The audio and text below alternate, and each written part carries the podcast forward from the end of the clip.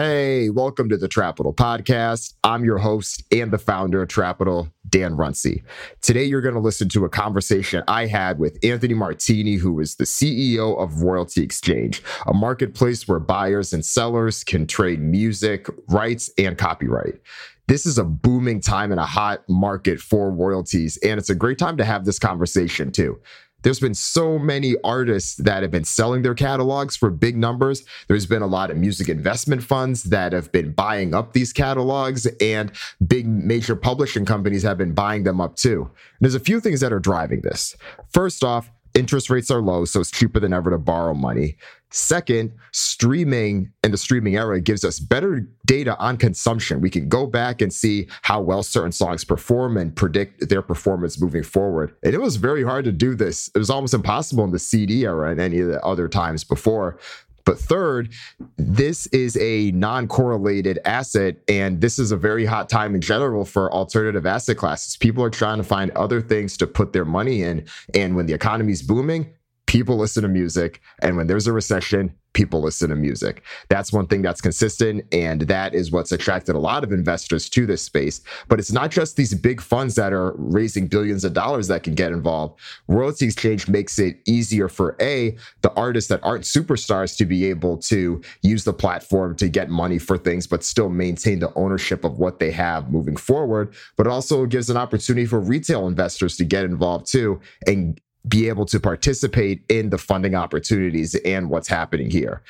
In this chat, Ant and I talk all about his decision to become CEO and what it's been like working. He recently became CEO in March of 2021. We talk about how these big major catalog sales have impacted the deal flow that he's seen on Royalty Exchange. We also talked about some of the overlooked investment opportunities too. What are some of the areas that people may not be realizing, or what are some of the opportunities there? And we also talked about NFTs. Royalty Exchange recently launched the opportunity for artists to sell their rights and sell their copyright as NFTs and some of the more creative opportunities that can hold and how that can really open up the platform for so much more and then we talked about Ant's background as well. He ran a independent record label called Commission. He had managed and worked with artists like Tyga, Lil Dicky, IDK, Made in Tokyo. And I think so much of his experience there and doing what he can to support the artist and understanding how this industry works informs a lot of his work at Royalty Exchange too. So it was a great 360 conversation there. And Ant is a former artist too. He gets this. And it's great to be able to just talk full circle about everything. Here's my conversation with Ant Martini.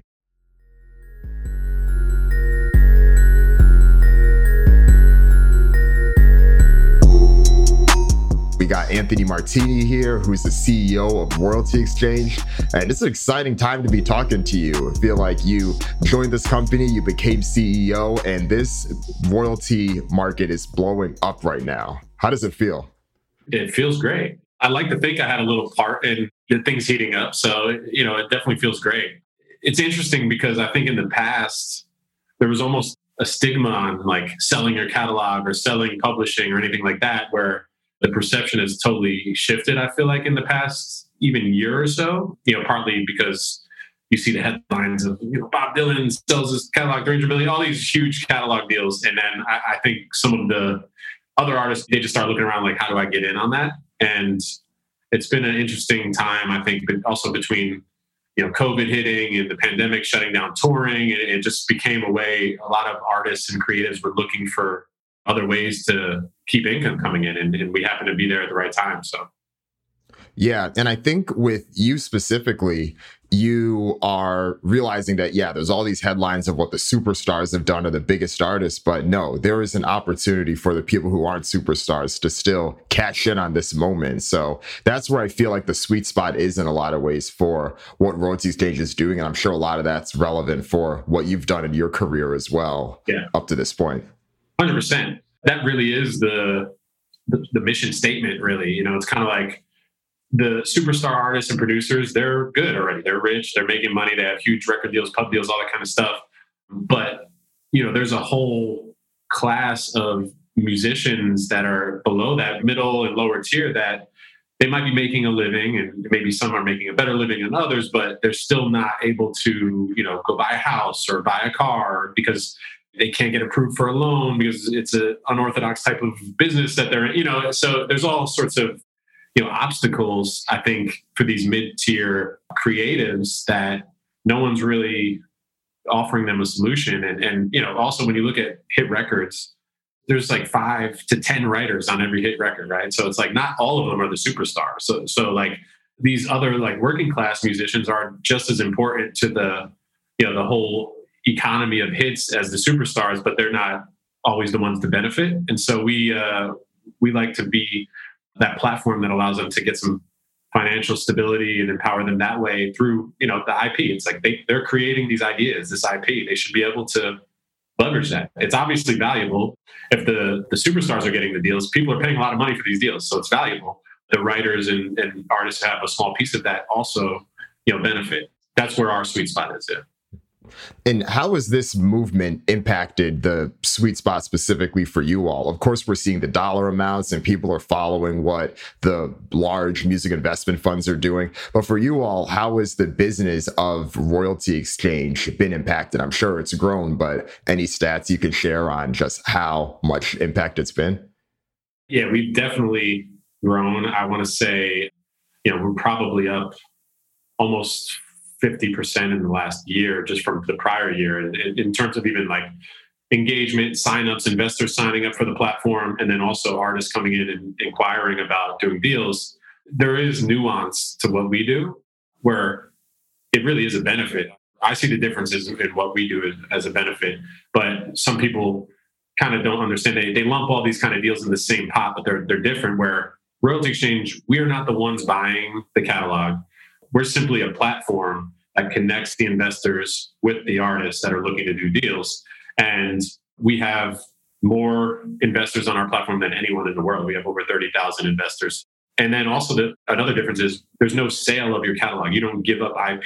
It's it's really almost like leasing your royalties. And so the benefit there is okay, say you're a young artist and you know you want to take some money off the table now do a deal, then you get it back 10 or 30 years from now. Then you could go sell it again for good or do whatever you want at that point. But it, it really is about giving you options. And again, we are the platform that just kind of connects the people that are looking to make deals. That's interesting that people are grouping you with Hipgnosis or Round Hill or some of these bigger investment funds because it's a completely different thing. They are investment funds. You are a marketplace. But I'm sure that people are just probably grouping everything related to this ecosystem in one thing. I mean, it's a complicated space, you know, like publishing and royalties and rights, and you know, like it's purposely complicated in, in the music business because the big major labels and major publishers don't really want the artists to understand like what they're signing half the time. So it, it's purposely complicated and it's outdated. But so there's a lot of misconceptions out there. But um, yeah, again, being the marketplace and being the platform that is empowering all this, we're actually aligned with the artist's wants and needs as opposed to being on the other side of the table where it's like we're negotiating against each other. I'm trying to get the best deal. Even though Hipgnosis and Round Hill, everyone's paying fucking crazy money. They're paying crazy money for a reason because they're going to make crazy money off. so like you got to think if they're willing to pay me three hundred thousand, I wonder what they're going to make on this. You know, when they go down, when it increases the valuation of their company, and you know all this kind of shit. We are on the side of the artist of let's get you the most money possible. Let's maximize the value of your work, and we do that through a marketplace because it's transparent. You know, when you go into an auction scenario, investors are bidding against each other. So it's going to, the highest price is going to win. So we always want to achieve that for the artist. We're not like trying to hold back anything. We want you to get the most money you could get. Makes sense. And I'm curious what it's like on the artist side, especially for some of the younger artists, because I think that the narrative for royalties itself is that the catalogs that tend to be more valuable are the ones that are older, right? Like they have that longer consistency. But for some of the younger artists, especially in the streaming era, it can be harder to have those five, ten years of proof point. So what are those conversations like? I can imagine that's very different from, let's say, a legacy artist from the 2000s or, or the 90s coming to talk to you. 100%. So that's where, you know, the whole multiple sort of uh, measuring stick comes into play. And everyone, you know, everyone's always so interested, like, oh, what kind of multiple are you going to get me? Because that's what has been put out in the media. Like, this is what you need to look at. This is the fact of the multiple. It's not really like we invented a uh, metric called dollar age, which is how we sort of judge, you know, where you are in your, in your catalog. Because you're right, the newer the catalog, there's still going to be a decline. You know, you have to factor all that stuff in. If you just made a hit last year that was like, you know, number one on the charts, all this shit. Yeah, last year you made a shit ton of money. So we can't base this deal on just last year's performance because it's going to probably be half next year, half after that, half, and then then it kind of levels off. And so that's what fucks up the multiples. If you look at just the overall amount of money and say like, well, what can I do with this, or the time value of the money, it's less about a multiple conversation. It's more about like, what are your motivations? Like, what do you need the money for? And and we've had plenty of potential deals where it's been younger producers or younger artists where we've told them to wait. Like, listen, this is only two and a half years old. Like, wait another six months and come back and we're going to probably be able to get you a better price because the data is, is there and we can factor it in a, a little more accurately. But everyone has different reasons for why they want to do a deal. But if we don't think it's going to be a good deal for them at that time, we'll actually tell people just wait a little longer because you'll get a better deal. But yeah, the multiple metric is, is really what kind of skews all these conversations because again, people look at the things they see in the, in the news and it's yeah, like you're getting 25 time multiple, but this is on a 40 year old catalog. Like there's no decline happening anymore. And, and now you're buying it for life. So even if it is a 30 time multiple, after 31 years, you've made your money back. So it's, it's kind of just a long play. But you know, you're not going to see that with a younger artist because it's still going to continue to decline, even with like rising streaming rates and all that shit. So yeah, we try and that's part of what we do in our valuation process is trying to educate the creative as well as the investors. So like we'll, you know, you come to us, I want to do a deal. Okay. Give us uh, access to your statements, whatever you want to put into the deal. We'll analyze it. We'll go create a deck for you. We just try and arm both sides with as much data as possible so they, they make the best well-informed decision. And, you know, we'll just, we'll walk you through each step of like, here's your top songs, here's the sources, here's what it's earned over the past few years, here's what we think it's going to earn. And then we'll give you a price of what we think based on the data of over a thousand deals that we've done what investors will pay. And then as an artist if you are on board with that we, we move forward and get it in the system the other tough thing too about the multiples and the whole comparison with that is the buyers and the investors aren't always the same.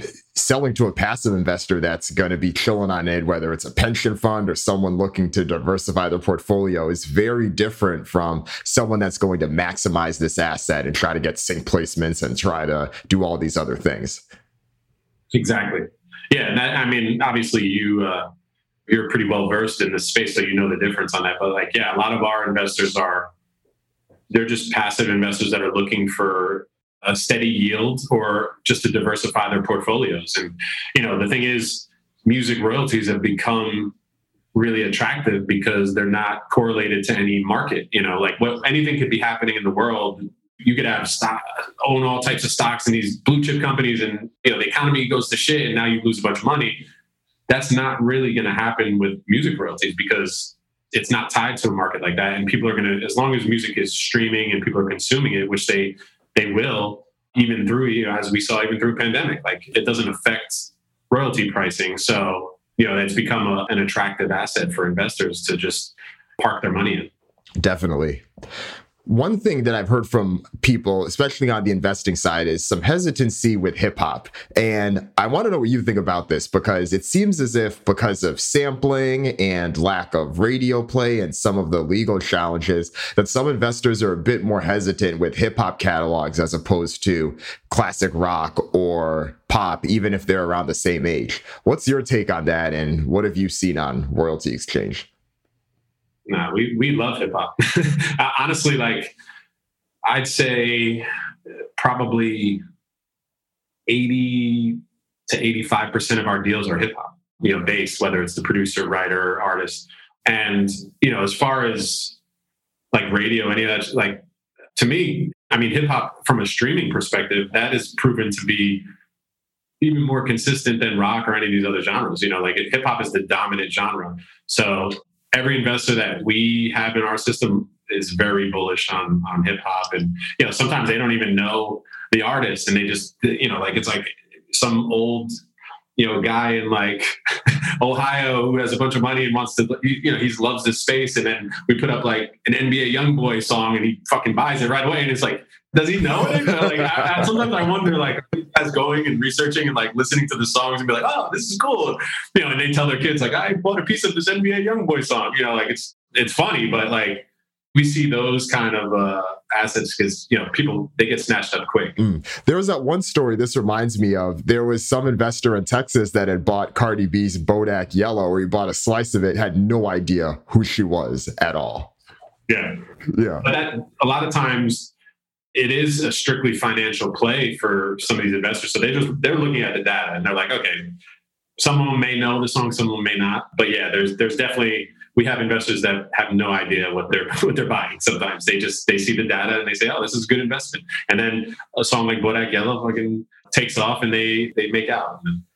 Has the profile of investors changed at all since this boom has been happening? Because from my take, I could see a path where there's more investors, like we're saying, that care less about the music, but care more about the investment opportunity that have been moving with this rush, maybe relative to the folks that were big on royalty exchange before the past couple years. Actually, like I've seen I mean, more recently, I've seen a different type of investor coming in on board with like the rise of platforms like Robinhood or even even just like the crypto boom and like NFT boom. You know, we've gotten a bunch of those kind of investors now, like people that are in the crypto world that are looking at these as like alternative assets. So that's been interesting to see over the past, you know, three, four months, even with that. And you all now let people sell NFTs as their catalogs or as their assets to put on the platform now, right? Yeah. I'm real bullish on the like just the NFT market and all that. And and I think a lot of people even now are kind of naysaying, oh, it was a fad and you know the boom hit and all that. But like I don't think that that's true. I think it's recalibrated, and I think that you know practical applications of NFTs are going to be what the future is. It's it's really just like a digital sort of like certificate of authenticity for certain things. So it's going to be applied to all sorts. I, I think especially for the music business, it's right to have all sorts of applications. But I put a big uh, onus on our team to let's figure out how to sell these as NFTs because it seems so perfect to correlate with like a catalog as represented as like a digital asset. And the interesting part is it's opened up a part of the business where a lot of times people, even though it's not true, but a lot of people we would talk to would think to do a catalog deal, you have to sell your whole catalog. And you don't have to do that, uh, at least not with us. Like, you know, you could sell one song if you want. And with NFTs, we've done them as one song. We've done a few as, as like one song. And I think that's opened people's eyes where it just like it lowers the barrier of entry of like, oh, let me get into this kind of selling my catalog space and see how it goes. And they could dip their toe in the water with just like one song and not feel like they're fully committing their whole catalog. And it's like, what happens after that? And that's been really interesting to see. And I sort of always had that hypothesis, even just with our, our marketplace in general, that if we could break down, you know, these assets into smaller pieces, it would create more engagement. Like you see with the, the rise of like these retail investors, like like a Robinhood, people are willing to just put bet on some shit that they think is cool. Like, you know what I mean? So it's like if we could open it up and now you could come in and bid on a, a piece of like a Biggie song for 500 bucks, like you might overpay actually because it's cool to have and it's not that much money where you're like, oh, it's not like a $30,000 investment, which technically is still low in this world. But if you're an average person, that's not really accessible for you. So NFTs have really opened that side of it up for us. And it's been interesting to see and, and just the influx of interest from artists that want to now turn pieces of their catalog into NFTs has been, you know, really exciting. And I think the cool thing with NFTs too is that as a catalog, you could mix it with some type of artwork or some type of token. So then it can get past maybe more of the pure transactional aspect of royalties that may have hindered some from wanting to get involved. But it's like, no, you have your catalog and you have this little token thing so that people can then have that digital asset. And I think there's so many things that that could be done with, right? What if there's yeah. NBA Top Shot type of thing where the publishing thing is some type of visual that represents that album or represents that song. I think there's so many things there. Oh, 100%. And, uh, and yeah, like we're fully diving into all those possibilities and trying to think like, what can we add to the NFTs that we're doing to make it even more interesting and different ways to experiment. I really just wanted to like get out there as soon as possible and plant the flag that hey, we're doing NFTs, we're doing it in a different way where you're actually earning an income from owning it, and just kind of at least you know set the baseline there, and then we're going to start adding capabilities as we go. But uh, it, you know, it's really just like wanting to beat everyone to the market. Right. What are some of those capabilities that you think you may add? I mean, the only you know the, the tricky part that you sort of have to get around with some of the stuff is like rights issues with the label. You know, like what does the artist themselves own and control that we could basically offer within an NFT or like without having to be encumbered by a label or publisher that's going to want their piece or they're going to want to hold it up. You know, like as as much as we could stay out of that like ecosystem, we we do. So it's really about just figuring out like what makes sense for for the artist and what they're willing to do. It could be a different menu of additional content or different exclusives with each NFT. It really depends on like what the artist wants to do. But like adding access to shows, you know what I mean? Like it's uh like all access pass essentially is built into the NFT or you know, maybe they get like the first listen of a new song or you know, things, there's all sorts of things like that that could be built into it. Again, it, it's about collaborating with the artist a little bit on that and what they'd be willing to do. And then also not trying to get too far out of the core of like what Royalty Exchange does and become like an NFT marketplace. We just want to kind of keep it all wrapped up where it's a it's a focused idea, but we're doing cool shit. That makes sense. That makes a lot of sense.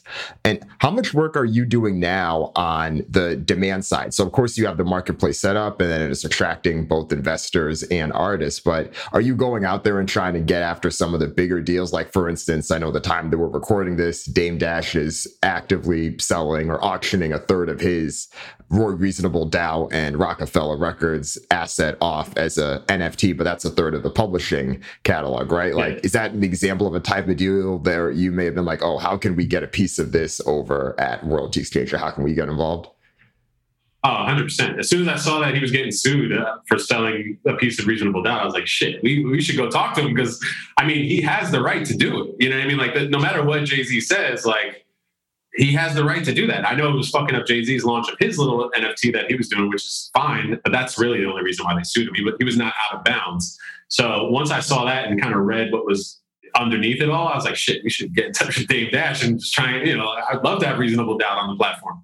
But yeah, like I, because I come from the traditional side of the business from man- artist management and record label. And so, you know, a lot of my relationships are with artists and managers and people in the business. And that's really been one of my main just like roles is is soliciting and, and really just telling people that we exist you know because i when i first heard about royalty exchange i never heard of it before you know i mean? And, and someone who's an investor in the platform was like hey check out this company. What do you think? I'm thinking of investing. And i was like oh this is really interesting.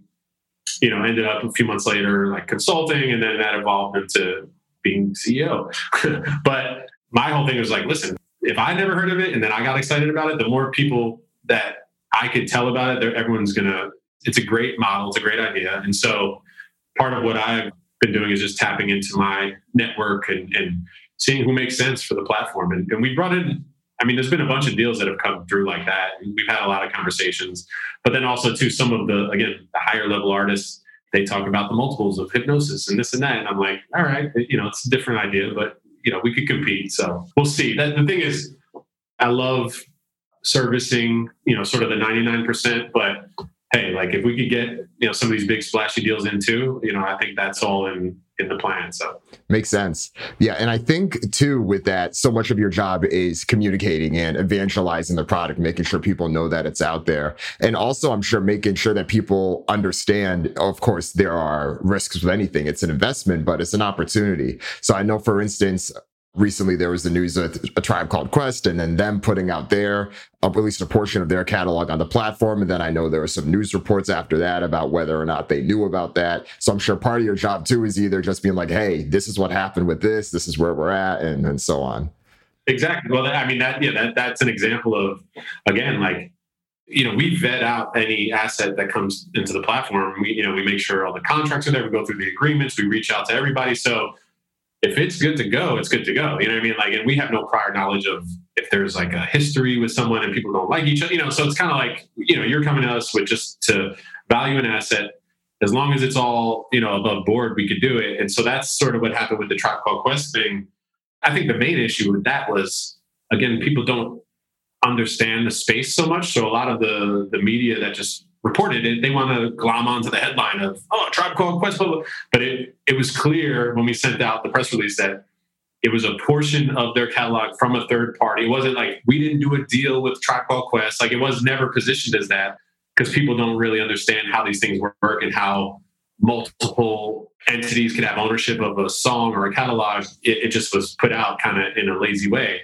And yeah, Ali, he was caught off guard and Q-Tip were caught off guard. They were like, what the fuck? We didn't do a deal with royalty exchange. Like, you know what I mean? And so they hit me up and I ended up, uh, actually went out and met with Ali and, and we talked and he gets it. It was just, it was through like an old, you know, prior settlement that they had with a one of their early early managers back in the day and he somehow you know negotiated a settlement to get some percentage of something from the label and i guess he died but he sold it so it had been sold a couple times between them and even the guy that brought it to us he has no relationship with a Tribe Called Quest and they don't know him but there's no like bad blood between them but it was just like i guess the source subject of the legacy of how this royalty was acquired and then them being caught off guard and being positioned like they did a deal with us when they did it. And so it got smoothed over. You know, I explained everything like our platform to them, how it works. And they actually were like, oh, this is fucking great. Like, you know, they, they introduced me to the Phife's manager. We're talking about maybe doing something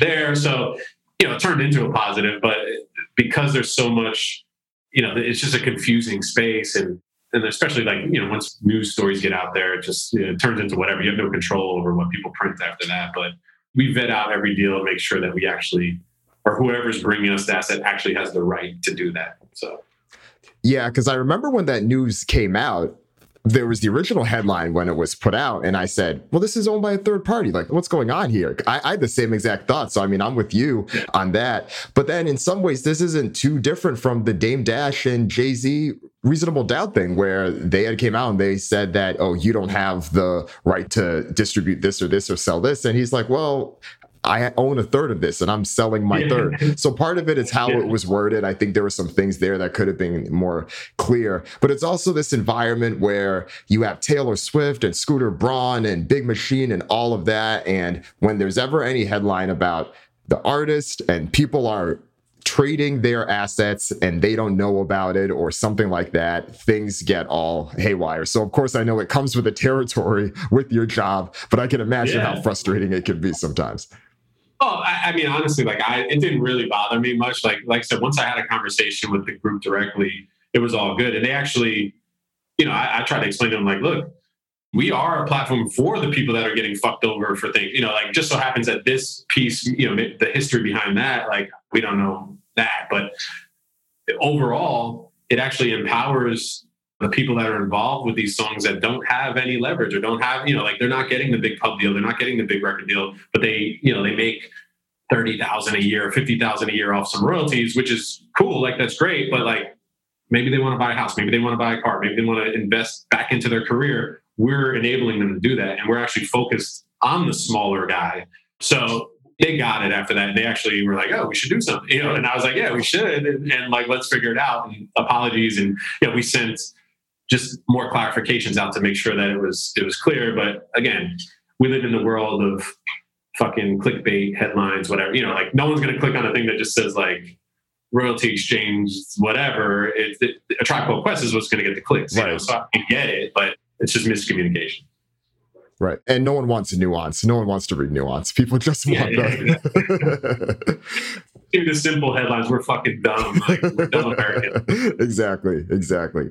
So, from an investing perspective, what are some of the sweet spots? What are some of the opportunities that you've seen on the platform that you think are more likely to be overlooked? Or some things where you're like, hey, we're noticing a pattern here, and this is something that people should be looking a bit more at, and investors tend to miss them? I mean, the investors don't tend to miss much because we have almost more demand in a lot of ways than supply. You know, so it's about getting more deal flow, which is also why we expanded. You know, since I've you know become CEO. Like I, I come from the independent music world. I come from running an independent label, so I, I saw firsthand how hard or like the deals that you're kind of forced into as an independent because you need money to finance your career. And so we opened up, we did a deal with uh, a Vydia digital distributor where we're funding advances for independent artists. Where similar in a similar way, we look at the data, but it's a different type of idea. It's not like you know we're buying your catalog for 30 years or whatever. It, it, this is more of like a fixed return advance where we'll look at the data and it could be a much shorter time period as well. So the first deal we kind of tested this on, which went really well, was this, this rapper Money Mu out of Atlanta, which coincidentally actually tried to sign him like three years ago. Like way before anything was even happening with him. And uh, it was not an expensive deal. But again, my partners at the time, I was partners with BMG and they didn't want to give me the money to fucking sign this guy. But it was like, we should have signed this guy. And so anyway, he had a song that started blowing up. This song hit him, and he had a bunch, you know, a bunch of labels were hitting him up and doing the same. Like once they see something go viral or it's streaming, like now everyone's offering you money and you sign a record deal. But he wanted to bet on himself, and so I know his the guy who runs his label, and I hit him up and I was like, "Yo, like we should." He was going through Vydia for distribution. I was like, "We just did this deal with Vydia. We should do something with this." And so we looked at the statements. His the song wasn't that old, so it was only about eight months of data, but we projected what it was going to do. And and so what we did is the way it was set up is we would have an investor put up four hundred thousand, and they would make back five hundred seventy or something over the course of the time.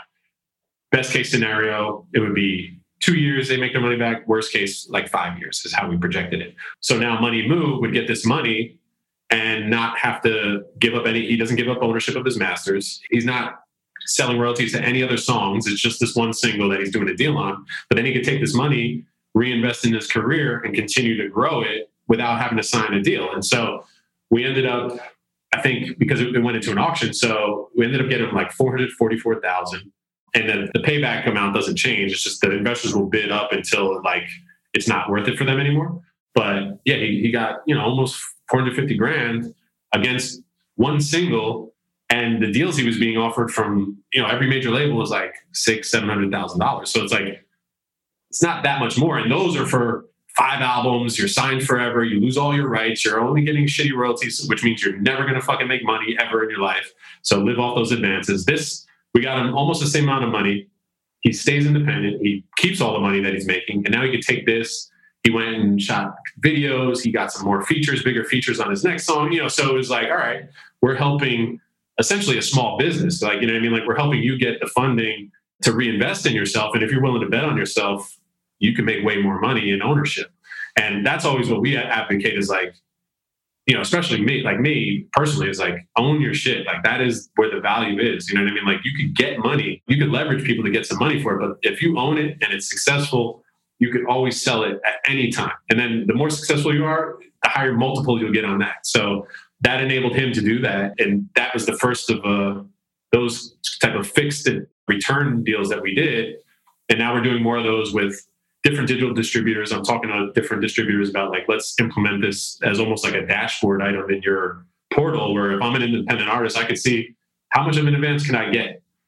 You don't have to give up rights. You don't have to give up ownership of anything. It's kind of like a you know just a button that you, you check and then we could go through the process but from there opened up creator deals overall like so i was like if we could do this with digital distributors we could do this with youtubers. We could do this with twitch streamers. We could do this with anyone who's making a monthly income that we could look at and kind of you know create a formula of like this is how much we could get you. And so then we ended up doing one with this youtuber cj so cool. And he's a big youtuber. Who's making decent money every month. We ended up getting him $1.6 million off his YouTube ad revenue. And he's going to end up paying that back in like 18 months. And he's taking this money and like reinvesting. He's buying crazy cameras. He's doing like all sorts of new, like more elaborate kind of like sets and, and content, which is going to increase his fan base. And we've already seen he's done some of that already. And his monthly revenues jumped from like it's almost doubled. I don't know if he wants his figures out there, but it almost doubled what he was making per month since he got this money and started reinvesting in himself. So technically, he's making the same amount, but he got money from us because the way that we do that deal is we're splitting it 50 50 off the ad revenue. We want to keep, we want to keep the creators active. You know, like if, if an investor's investing, we want them to keep posting content so that the channel does well and they make their money back. And if they're not making anything every month, they're not really incentivized to, to continue posting. So we did it split 50 50. And, you know, you get this money. And then when it's paid back, everything goes back to you anyway. You get 100% back. And so he doubled his output. And now he's making the same amount he did before the deal, but he still got $1.6 million and is making the same amount of money. So I'm like, this is a model. You know, we could do that for YouTubers. You know, I'm talking to different Twitch streamers, anyone that, you know, we could kind of open a creator deal for. It's a huge, I think, opportunity. And investors have really like responded well to that. Like as soon as we put the CJ So Cool st- stuff up, it was, you know, we had bids right away. I have seen a lot of investment activity and interest in what essentially you're doing, right? How can we find a way to bankroll the creators? How can we find a way to do it, but do it in a way that we're not binding them to a long term deal? We're not taking anything from the long term over them, but they are still able to do what they want to do. And we're able to be a bit more flexible because yeah. I mean, it's all some aspect of disintermediation, but I feel like just with where technology is now, with where things are, a lot of these things are easier than ever. So that was a really great story. I mean, yeah, that's really impressive to just to hear like what they're able to do. Yeah. I mean, you know, again, like you said, because of technology, the data is there now, you know, and, and we, we could easily create some kind of formula or like analysis of it. And then the pain point is always money. Anyone that's signed a bad deal is because they needed money. Like, I mean? Like, that's the leverage that people have over you to give you a bad deal. You know, everyone that signs a record deal in the publishing guild knows that it's a shitty deal. But they're like, all right, I'm getting in advance. But even beyond the advance, it's like, oh, I'm going to get this marketing team behind me. This team, it's the machine. Everyone talks about the machine. Really, the machine is money because you could hire all these people yourself if you have the money to do it. And also, if you hire them yourself, they're accountable to you. You could fire them if they're not doing their job. Go to a major label, they don't give a fuck about you because there's a thousand other artists that they're accountable to their boss and they don't want to get fired from their job. So it's a different dynamic. You know, if you could retain ownership, get your own money to hire your own team, it's going to be a lot more successful for you. And I think for you specifically, your experience running commission, running an independent label helped inform a lot of this. You worked with a lot of artists that are big name artists now that people know, whether it's Tyga or Lil Dicky or IDK, like being able to have them and see the rise that they've been able to make, especially a lot of them not conforming necessarily to the mainstream industry, but still getting a lot of those same big time opportunities. Yeah. And that, I mean, that's, it's all informed me. Like that's exactly why like I know this firsthand, you know what I mean? Because I was in I was in the position of needing money. And like I signed shitty deals to fucking just keep momentum going and doing all that stuff. But then, you know, I saw as a manager, you don't have any control. You know what I mean? Really. Like you have control of your team and the artist, but when it comes to the label, they're not beholden to you or anyone. They're beholden to Drake and fucking all the schedules that they have. And it's like you fit in somewhere. Okay, cool, we'll fit you in. But you know, I've seen more labels kill careers than build them. You know what I mean? Like honestly, most of the artists that I see that break, it's really because they have good management and they're, you know, maybe they're really smart and they're proactive themselves and you're sort of succeeding in spite of the label. And like once you get to a certain point, then it's easy for the label to like pour the money on and the gas and now it's it's rolling and everyone's like, oh, pat yourselves on the back, we broke this artist. But that first zero to 50 or zero to 20, zero to 30, like they don't give a fuck. They're not approving video budgets. They don't want to hear about you want PR. They don't want to hear about radio. Like you're on your own. And you know that was what frustrated me as a manager, managing these artists. And so you know with Lil Dicky, I started out managing him, and he was doing something I thought that was so different that like even though there was label interest, I was like they're never gonna understand this. Like I've seen this movie before. They're gonna put you in the studio, tell you you don't have a single come back when you have a single. They're going to put you in with whatever fucking producers on the chart right now, and then give you some cookie cutter shit that you're not going to want to do, and then it's going to suck, and then they're going to fucking drop you when your momentum's gone, and now you're done.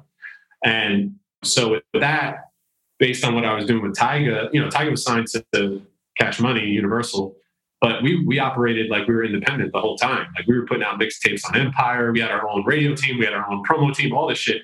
And that was the one thing about Tyga was like, you know, he was willing to invest in his own career and he, and he was always willing to put into work. So, you know, he was always recording music and he was paying for videos. He would, he would put the money back into his own shit.